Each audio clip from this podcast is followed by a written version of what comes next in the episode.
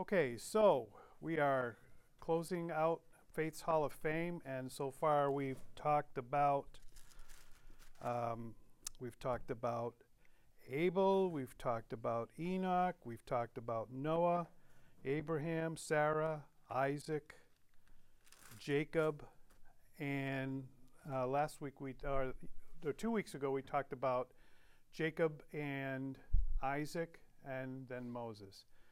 Now, as I said before, and uh, as we read through the rest of the text tonight, in Hebrews chapter 11, the author is really stressing the humanity of these individuals.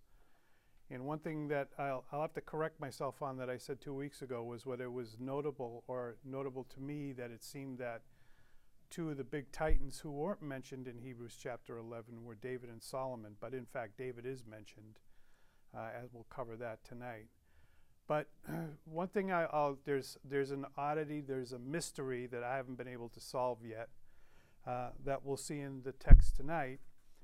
In that, thus far, you'll we notice that the author of Hebrews is proceeding sequentially, chronologically down through uh, history through redemptive history. And as a matter of fact, he's actually moving through the Old Testament, right? So Genesis, uh, and Genesis, moving on from Genesis to Exodus, and, and then um, tonight into the period of the judges, kings, and prophets. But there's something interesting. There's a turn of events that happens in the text tonight. Maybe you can help me solve it. I was looking at it today and I started jotting things down on paper and said, well, this is some, there's something, something here that I think we're supposed to see that I'm not seeing. So, but we'll talk about that. So we've talked about, you know, the humanity, and I think the point being is that in spite of the humanity and the frailty, they were able to they were able to do great things because of the faith that God had given to them, and that we have the same access we have the same faith. So potentially we have we have the same potentiality to do all of the things that God has called us to do. It's not necessarily a given and there will be times when when we will when we will draw back when we will weaken. We see that in the lives of those that we've talked about already. We saw that uh, we saw the, the frailty and the failures in the life of in the life of Abraham. Uh, we saw it in the in the lives of Isaac and Jacob, and uh, and we, certainly in the life of Moses. But faith is something that God gives, and so it is His gift, and so it enables those who are frail, humans, we are frail, to do the things that God has called us to do.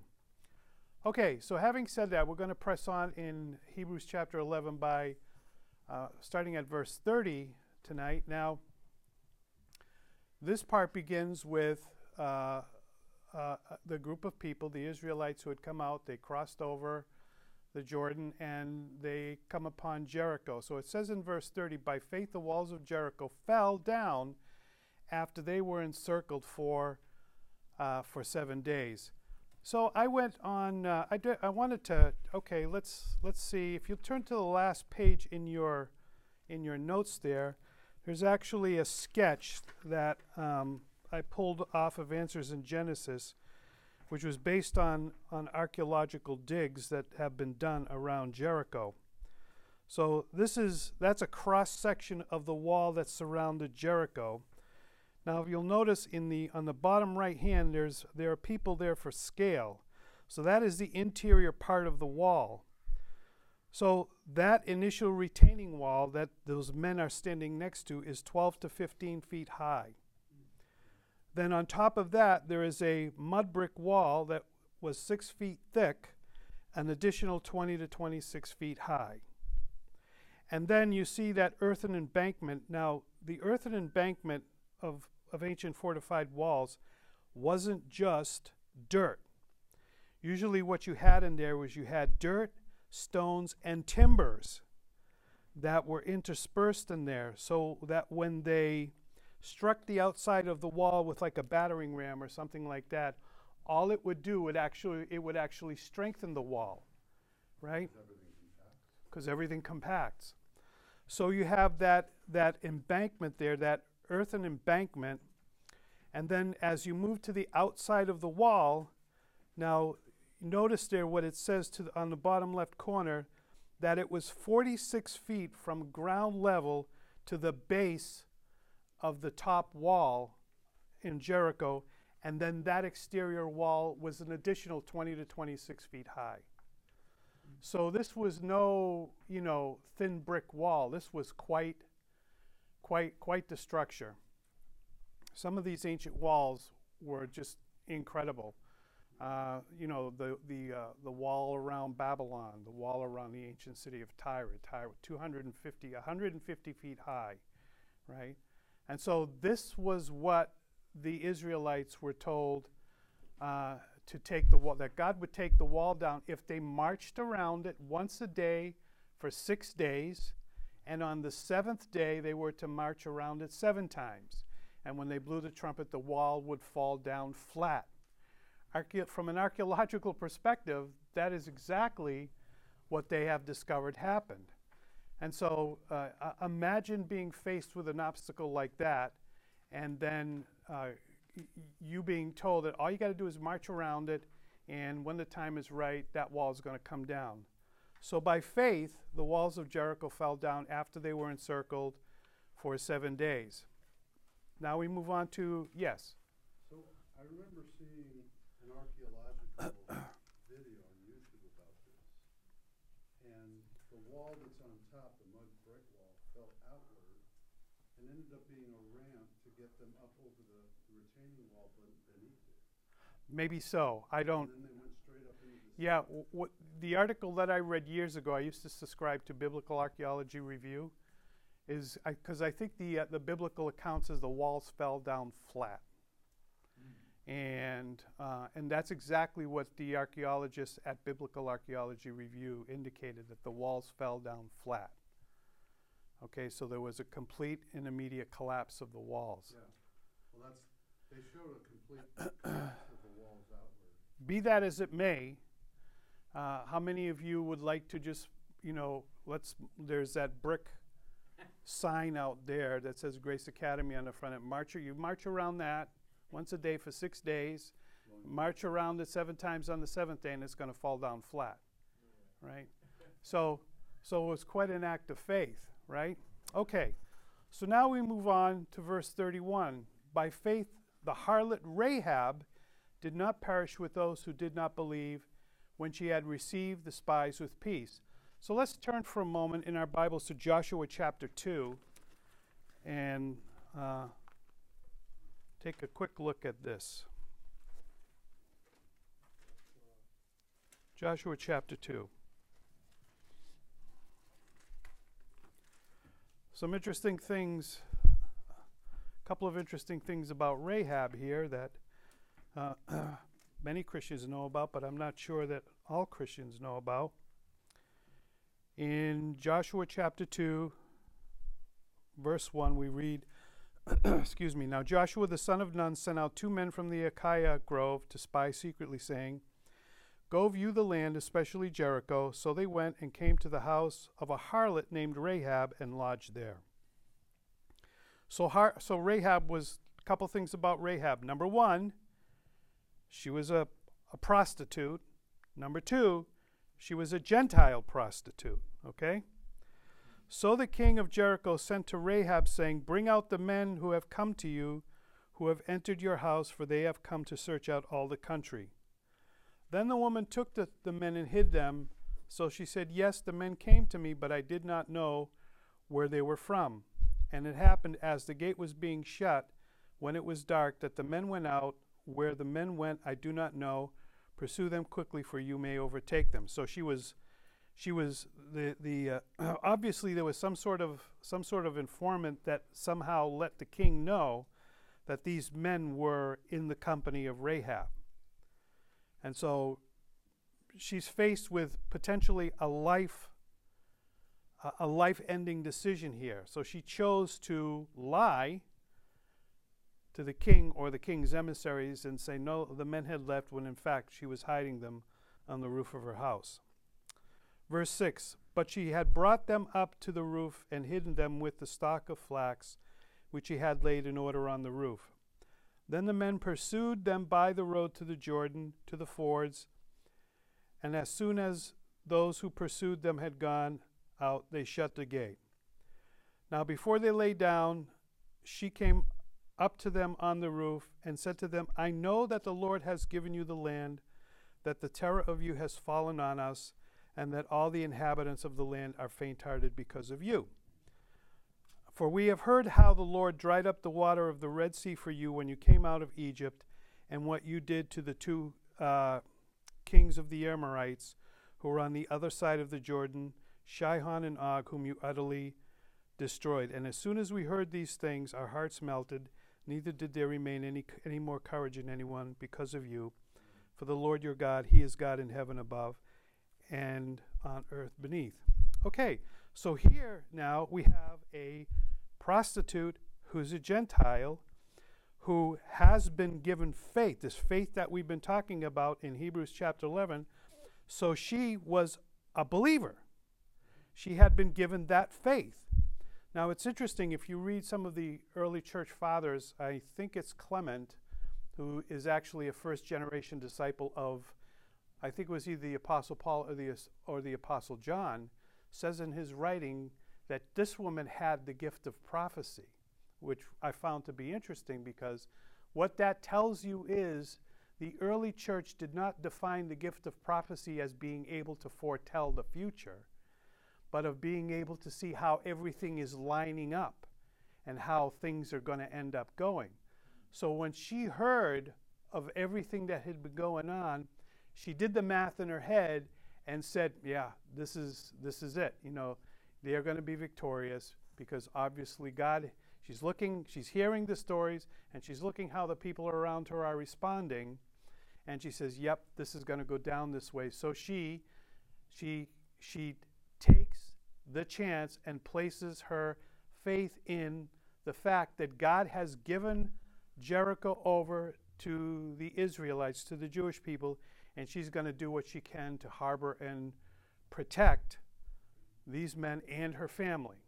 So, so she's there. A, a prostitute and a Gentile is in there. But it gets even more interesting. Now, turn in your Bibles to Matthew chapter 1.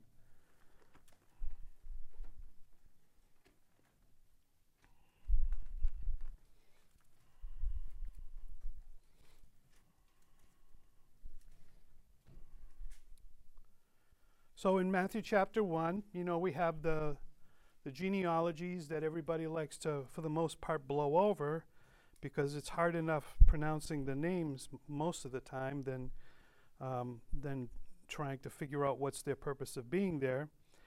But notice this, starting at verse 1 the book of the genealogy of Jesus Christ, the son of David, the son of Abraham. Abraham begot Isaac, Isaac begot Jacob, Jacob begot Judah and his brothers. Judah begot Perez and Zerah by Tamar. Interesting that there are there are um, there are f- four women mentioned in this genealogy, and it's very unusual to find women mentioned in Jewish genealogies. There's a there's a point there. There's a, a real big point there, but that's for another study, the study in the Gospel of Matthew. Perez begot Hezron, and Hezron begot Ram. Ram begot Amminadab, Amminadab begot Nahshon, and Nahshon begot Salmon. Here we go. Salmon begot Boaz by who? By Rahab.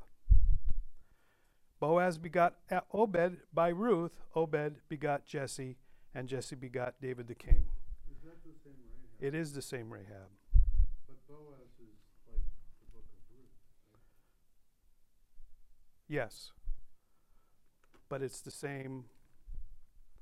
Well, the book of Ruth takes place during the book of Judges, which was shortly after. Yeah, it doesn't make sense, does it? Let me let me do some research on that. But I've always I've always read that it was the same Rahab. Okay? I have two. But I, I've, I've read Yeah. similar things, but it just doesn't seem to line up in, in where Well, stands in the genealogy. Yeah. Well, let, let me let me look into that. Okay, but from my understanding, what I've always read is that Ra- that's the Rahab of Jericho. Okay. All right. Anyway, so there is there is uh, Rahab. So Rahab, Rahab plays a prominent role. Uh, we think we'll have to confirm it. I'll have to confirm it by looking at that closer. But back to Hebrews chapter 11. So the walls of Jericho. Verse 31 By faith, the harlot Rahab did not perish with those who did not believe when she had received the spies with peace. What more shall I say, for the time would fail to tell me of Gideon? Okay, let's take a look at Gideon in Judges chapter 6, verse 11. Now, as we go through this, keep bear in mind that what the author of Hebrews here is stressing the, the humanity and the frailty involved in humanity. Judges chapter 6. Uh, no, hold on. Let me look. Judges chapter 6, verse 11.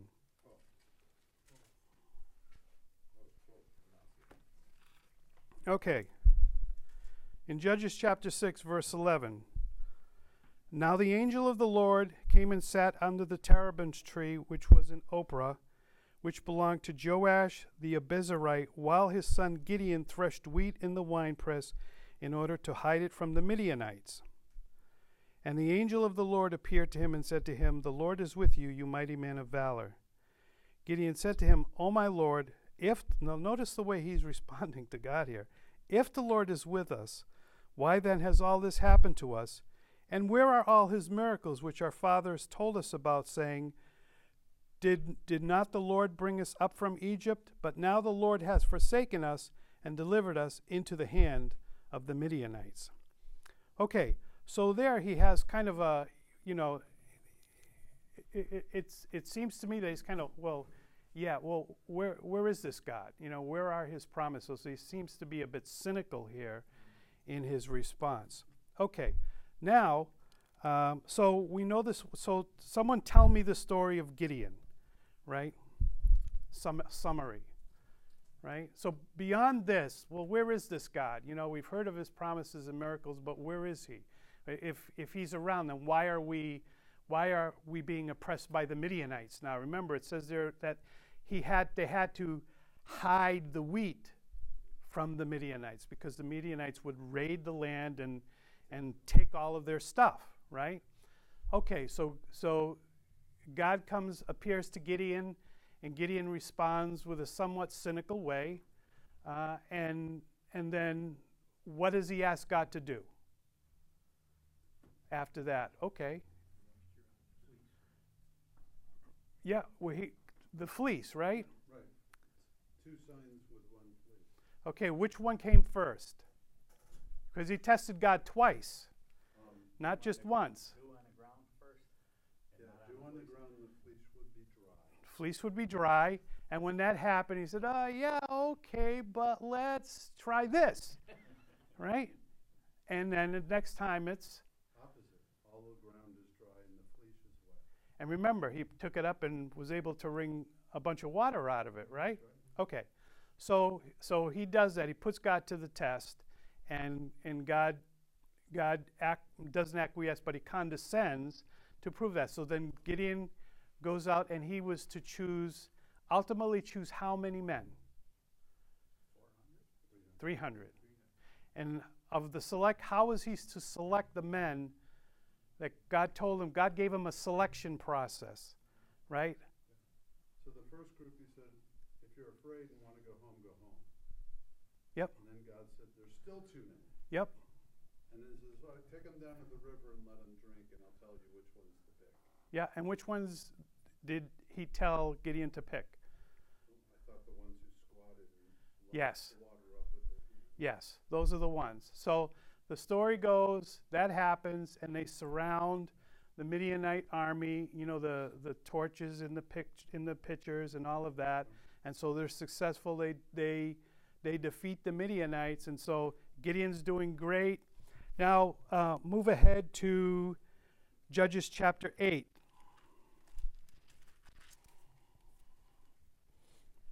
Starting at verse 22. This is after the battle. Then the men of Israel said to Gideon, Rule over us, both you and your son and your grandson also, for you have delivered us from the hand of the of the Midian of Midian. But Gideon said to them, I will not rule over you, nor shall my son rule over you. The Lord shall rule over you. Then Gideon said to them, I would like to make a request of you, that each of you would give me earrings from his plunder, for they had golden earrings because they were Ishmaelites. So they answered, We will gladly give them. And they spread out a garment, and each man threw into it the earrings from his plunder.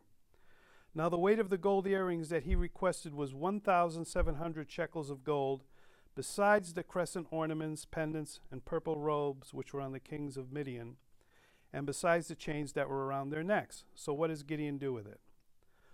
Then Gideon made it into an ephod and set it up in his city Ophrah and all the Israel and all Israel played the harlot with it there, and it became a snare to Gideon and to his house. See? But yet he's in Hebrews chapter 11, Faith's Hall of Fame.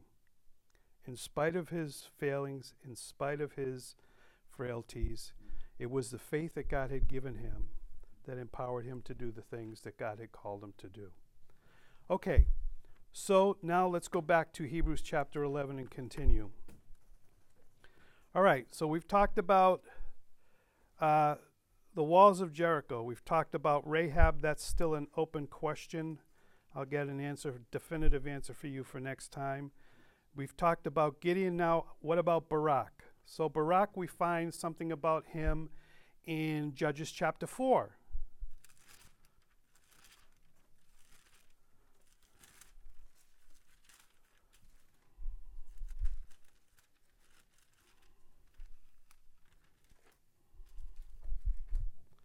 Now, this was under the, the, uh, the judgeship of Deborah, which in and of itself is a statement as to the state of the people during this time. In Judges chapter 4, verse 1, when Ehud was dead, the children of Israel again did evil in the sight of the Lord. So the Lord sold them into the hand of Jabin, king of Canaan, who reigned in Hazor, the commander of his army was Sisera, who dwelt in Harosheth Hagoyim. And the children of Israel cried out to the Lord, for Jabin had 900 chariots of iron, and for 20 years he had harshly oppressed the children of Israel. Now Deborah, a prophetess, the wife of Lep- Lep- Lepidoth, was judging Israel at that time. And she would sit down under the palm tree of Deborah between Ramah and Bethel in the mountains of Ephraim, and the children of Israel came up to her for judgment. Then she sent and called for Barak, the son of Abinoam, from Kadesh in Naphtali, and said to him, Has not the Lord God of Israel commanded, Go and deploy troops at Mount Tabor, take with you ten thousand men of the sons of Naphtali and the sons of Zebulun? So, by making this statement, Deborah is implying that Barak had already received the command to, uh, to get an army and to go against these people.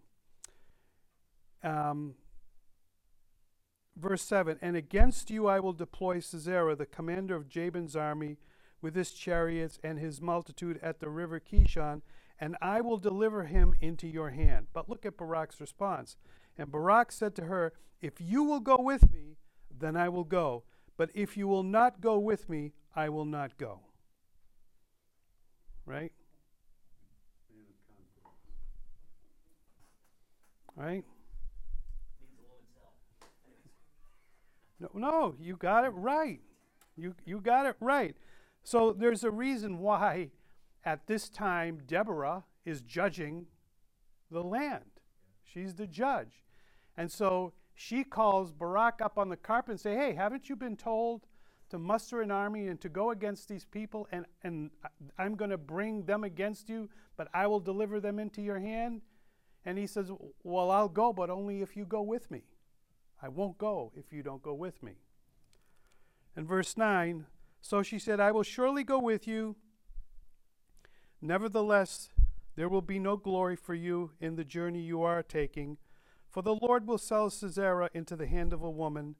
Then Deborah arose and went with Barak to Kadesh. And then if you go in Judges chapter 5 and read the song of Deborah, notice there it says in verse 1 Then Deborah and Barak, the son of Abinoam, sang on that day. Right? And, and it goes through praising God, but it also praises God for raising up a woman to kill this to kill this person. Again, you see you see that that what God had determined to do through Barak, he did in spite of his failings, in spite of his frailty. That's the point of Hebrews chapter 11. Okay, now let's talk about Samson. We talked about Samson for, for, a, uh, for a few minutes last, last time we met. And I don't have the scripture text here because it's too extensive. But notice here that we're talking about judges, right? We're now in the period of the judges. Okay, so, so what can you tell me about Samson? Samson from birth was a what? He was a supernatural strength. His supernatural strength was based upon what? That he was a Nazarite from birth. What are the three things that Nazarites are not supposed to do? Give me one. Cut your hair. Give me another one. Touch a dead thing. Give me another one. Fruit of the vine. Samson threw a drinking party. There goes that one. He ate honey out of the carcass of a dead lion. There goes that one. And with his hair, with Delilah, because of his weakness for women, he loses his hair. So, in spite of, he was, he was the, you know, the, I would say the prototypical extreme carnal Christian. He was a man who was driven completely by his fleshly appetites. Yet, in spite of that, because of the faith that God gave him, and notice it came at the end of his life, he was able to do the thing that God had called him to do. Okay. Now we move on to Jephthah. This is another interesting character. Uh, for Jephthah, let's turn to Judges chapter 11. It is, and and uh, you know I've heard countless people try and explain it away somewhere, but there's just there's no way to explain it away. So okay, so let's look at Jephthah. What what, what was his background here? In Judges chapter 11, verse 1, we read now Jephthah the Gileadite was a mighty man of valor, but he was the son of a harlot and Gilead begot Jephthah. Okay, so now you, you get more information about Jephthah when you read verse 2. Gilead's wife bore sons, and when his wife's sons grew up, they drove Jephthah out and said to him, You shall have no inheritance in our father's house, for you are the son of another woman. So he was, Jephthah was the illegitimate son of Gilead, the son of a prostitute, right? Born out of wedlock, and you know he's driven out from the land. Um, so we read that. Now let's drop down to verse 29, same chapter. So the story goes on. You know, Jephthah. You know, he's he's he's going to do what God has called him to do, and now we see Jephthah in full action, beginning at verse 29. Then the Spirit of the Lord came upon Jephthah, and he passed through Gilead and Manasseh, and passed through Mizpah of Gilead. From Mizpah of Gilead he advanced toward the people of Ammon. Then Jephthah made a vow to the Lord and said, If you will indeed deliver the people of Ammon into my hands, then it will be that whatever comes out of the doors of my house to meet me, when I return in peace from the people of Ammon, shall surely be the Lord's, and I will and I will offer it up as a burnt offering. So Jephthah advanced toward the people of Ammon to fight against them, and the Lord delivered them into his hands. And he defeated them from Ar as far as Minnith, so on and so forth. Okay, so Jephthah wins the battle. Okay, so let's drop down uh, to chapter 12. Oh, yeah, wait a minute. Yes, you're right. Um, 34. Then, then Jephthah came to his house at Mizpah, and there was his daughter coming out to meet him with timbrels and dancing, and she was his only child. Besides her, he had neither son nor daughter. And it came to pass when he saw her that he tore his clothes and said, Alas, my daughter, you have brought me very low. Wait a minute. You have brought me very low. Was it her fault? Well, I got a question. Yeah. What was best case scenario if he said whatever comes out of my house, it was either his daughter, his wife, or a servant? Well, no, no. At that, at, that's right. Oh, It was- home to his property. It No, no, no. It was typical for animals to dwell in. In the house. Yes, to dwell in the house. You know, goats and sheep. Typically, they would dwell. So the the it would be one house, and it would be segmented, right? Okay. So God didn't ask him to do that. Did his victory depend on his being willing to make that vow? Absolutely not. He made the vow, and a vow is a vow. And so, uh, yeah, a dangerous, a stupid one. And then, when his only child is the one who walks out the door, he blames her. Oh, you have brought my life very low. No, Dad, you're the dummy. You shouldn't have done this. Right? And so, verse 36 um, again, Alas, my daughter, you have brought me very low. You are among those who trouble me. For I have given my word to the Lord, and I cannot go back on it. So she said to him, My father, if you have given your word to the Lord, do to me according to what has gone out of your mouth, because the Lord has avenged you on your enemies, the people Ammon. Okay, so there we see again, we see that God had accomplished through Jephthah what he had what he had purposed to accomplish through him, and he gave Jephthah the faith to be able to accomplish that in spite of Jephthah's failings and his humanity. Okay, so we've got Jephthah, we've got that. Um, now, back to Hebrews chapter 11. Now, here's where, you know, we're going to talk about the mystery a bit. Okay, verse 32, I'll read that again. And what more shall I say? For the time would fail me to tell of Gideon and Barak and Samson and Jephthah, also of David and Samuel and the prophets. okay, now do you notice anything different there? Do you notice anything out of the pattern that we have followed so far in Hebrews chapter 11? Um, David appears before Samuel. there's a there's a break in chronological sequence right so gideon actually in in the historical narrative comes after barak Correct. barak comes first also samson in the historical narrative comes after jephthah right and david comes after samuel and Samuel was the last of the judges. So I'm like, there's got to be a reason for that. What do you think? I didn't. It, this just came to me as I was looking at the passage today, this afternoon, and preparing for tonight. I said, wait a minute. There's a break in chronological sequence there. God doesn't do things randomly. So up until now, in Hebrews chapter 11, He's followed it. There's been a laying down in, in chronological sequence, but now when we get here, there's a break in chronological sequence. It's reversed. So, so step one, chronologically speaking, is Barak. Step two is Gideon. Jephthah is step three. Samson is step four. Samuel is step five. David is step six. But that's not the way it flows through historically. So there's a mystery there. Does that have to do with the ordering on the Hebrew Bible? Mm, I don't think so, because we're looking at it from a chronological perspective, right?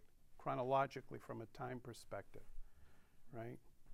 So that's an interesting enigma there. I haven't figured it out yet. Anyone got any ideas? We'll venture to guess. Okay, maybe you can help fig- help me figure it out. Giving us the answer. Well, no, I, I don't have it. I didn't have enough time to think it through, you know, but there, there's, there's something there. There's definitely something there. Okay. Anyway, moving on.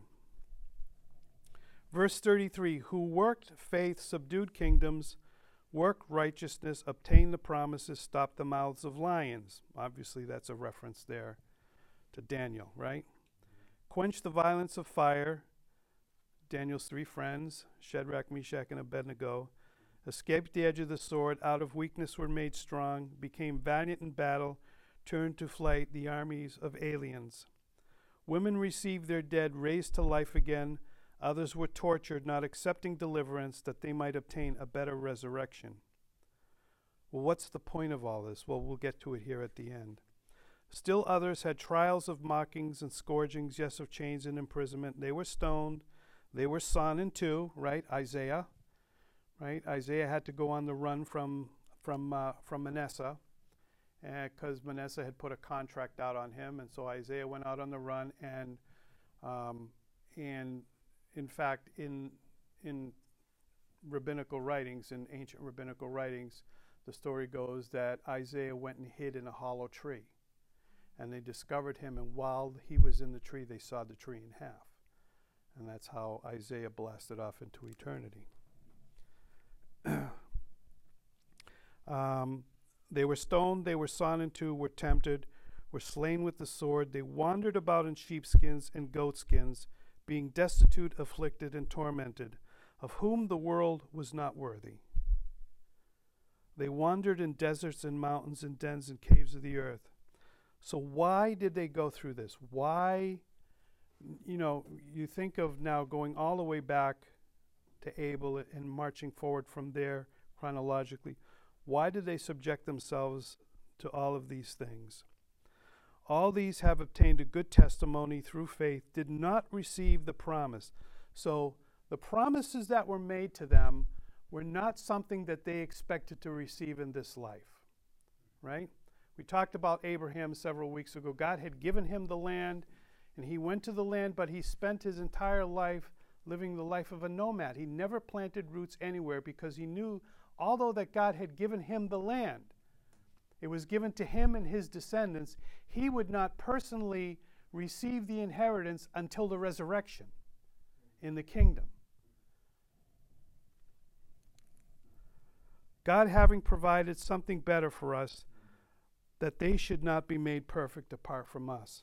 So that is the, the bottom line is, is there's that faith that God imparts to his people that enabled them to do the things that God has called them to do in spite of their human frailty, in spite of their human failings.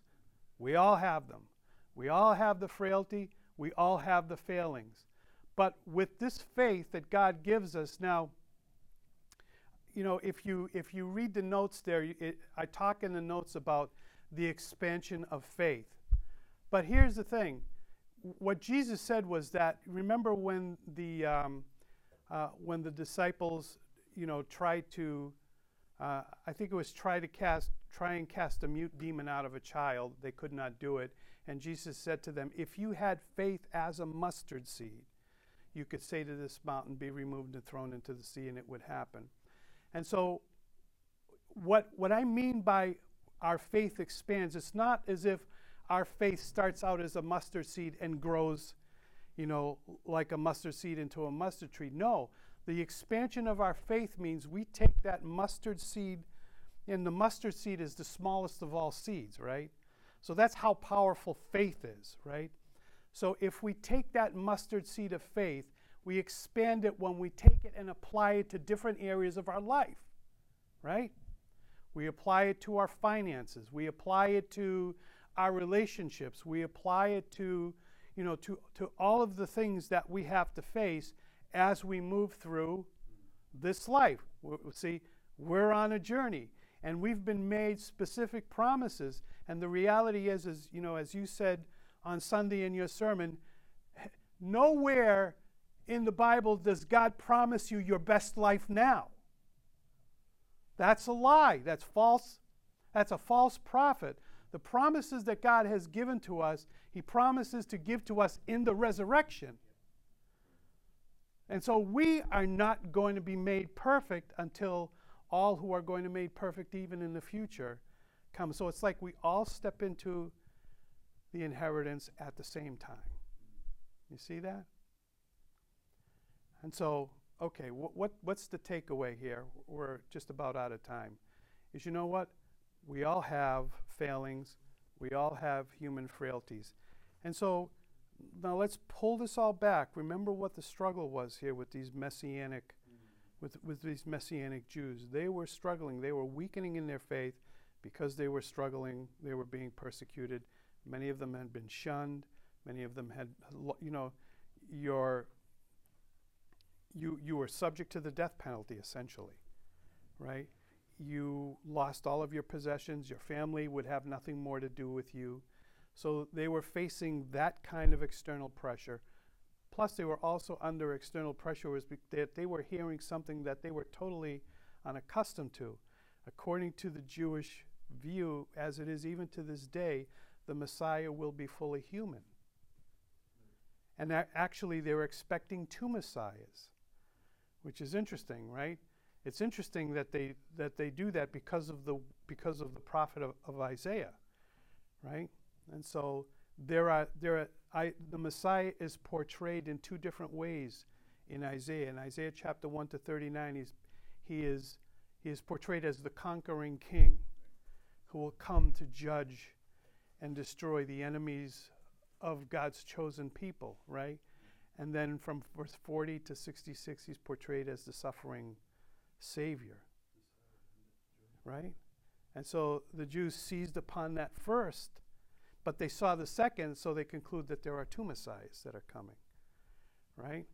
And so they were confused about that, and, and they, were, they were beginning to waver. And so the author of Hebrews actually got under the inspiration, is showing them that that same faith that enabled those who, despite all of their human frailty and failings, were able to accomplish the mission that God had for them, that that same faith was resident in them and that God would persevere them through to the end. Not necessarily without suffering and without pain and sorrow. That's what, that's what we're called to. And, believer, the same thing is true to you. You have human frailties, you have failings, you have insecurity, but two things, two things that I know to be true from a scriptural perspective. That if you are indeed a true child of God, then the same faith, that same mustard seed of faith that was in Abel, that was in Enoch, that was in uh, Noah, Abraham, Isaac, Sarah, Jacob, Moses, Jephthah, Samson, is in you. I know that for sure if you're a believer. Number two, if that faith is in you and you are a true believer, then God has something for you to do here. He has something for you to do, and in spite of your failings, in spite of your frailties, you know, you're going to fall down, you're going to fail, you, you get up, you dust yourself off, and you keep moving forward. And that's really the point of Hebrews chapter 11. Okay, and to quote the famous uh, philosopher, uh, and that's all I have to say about that, Forrest Gump. Any questions? Okay. He is. He is my favorite philosopher. As a matter of fact, you know, one of the one of the movies that I don't know if you've ever seen that movie Castaway. Yeah. Tom, uh, that's really a classic, you know. So anyway, all right. So any questions? Yeah, the same faith as David, Sam, and Barak, all, all them. That's what you prefer? Yeah. Okay. All right. So next week, Lord willing, chapter 12. Um, I'm going to buzz through it, and then we'll close out with chapter 13 in two weeks.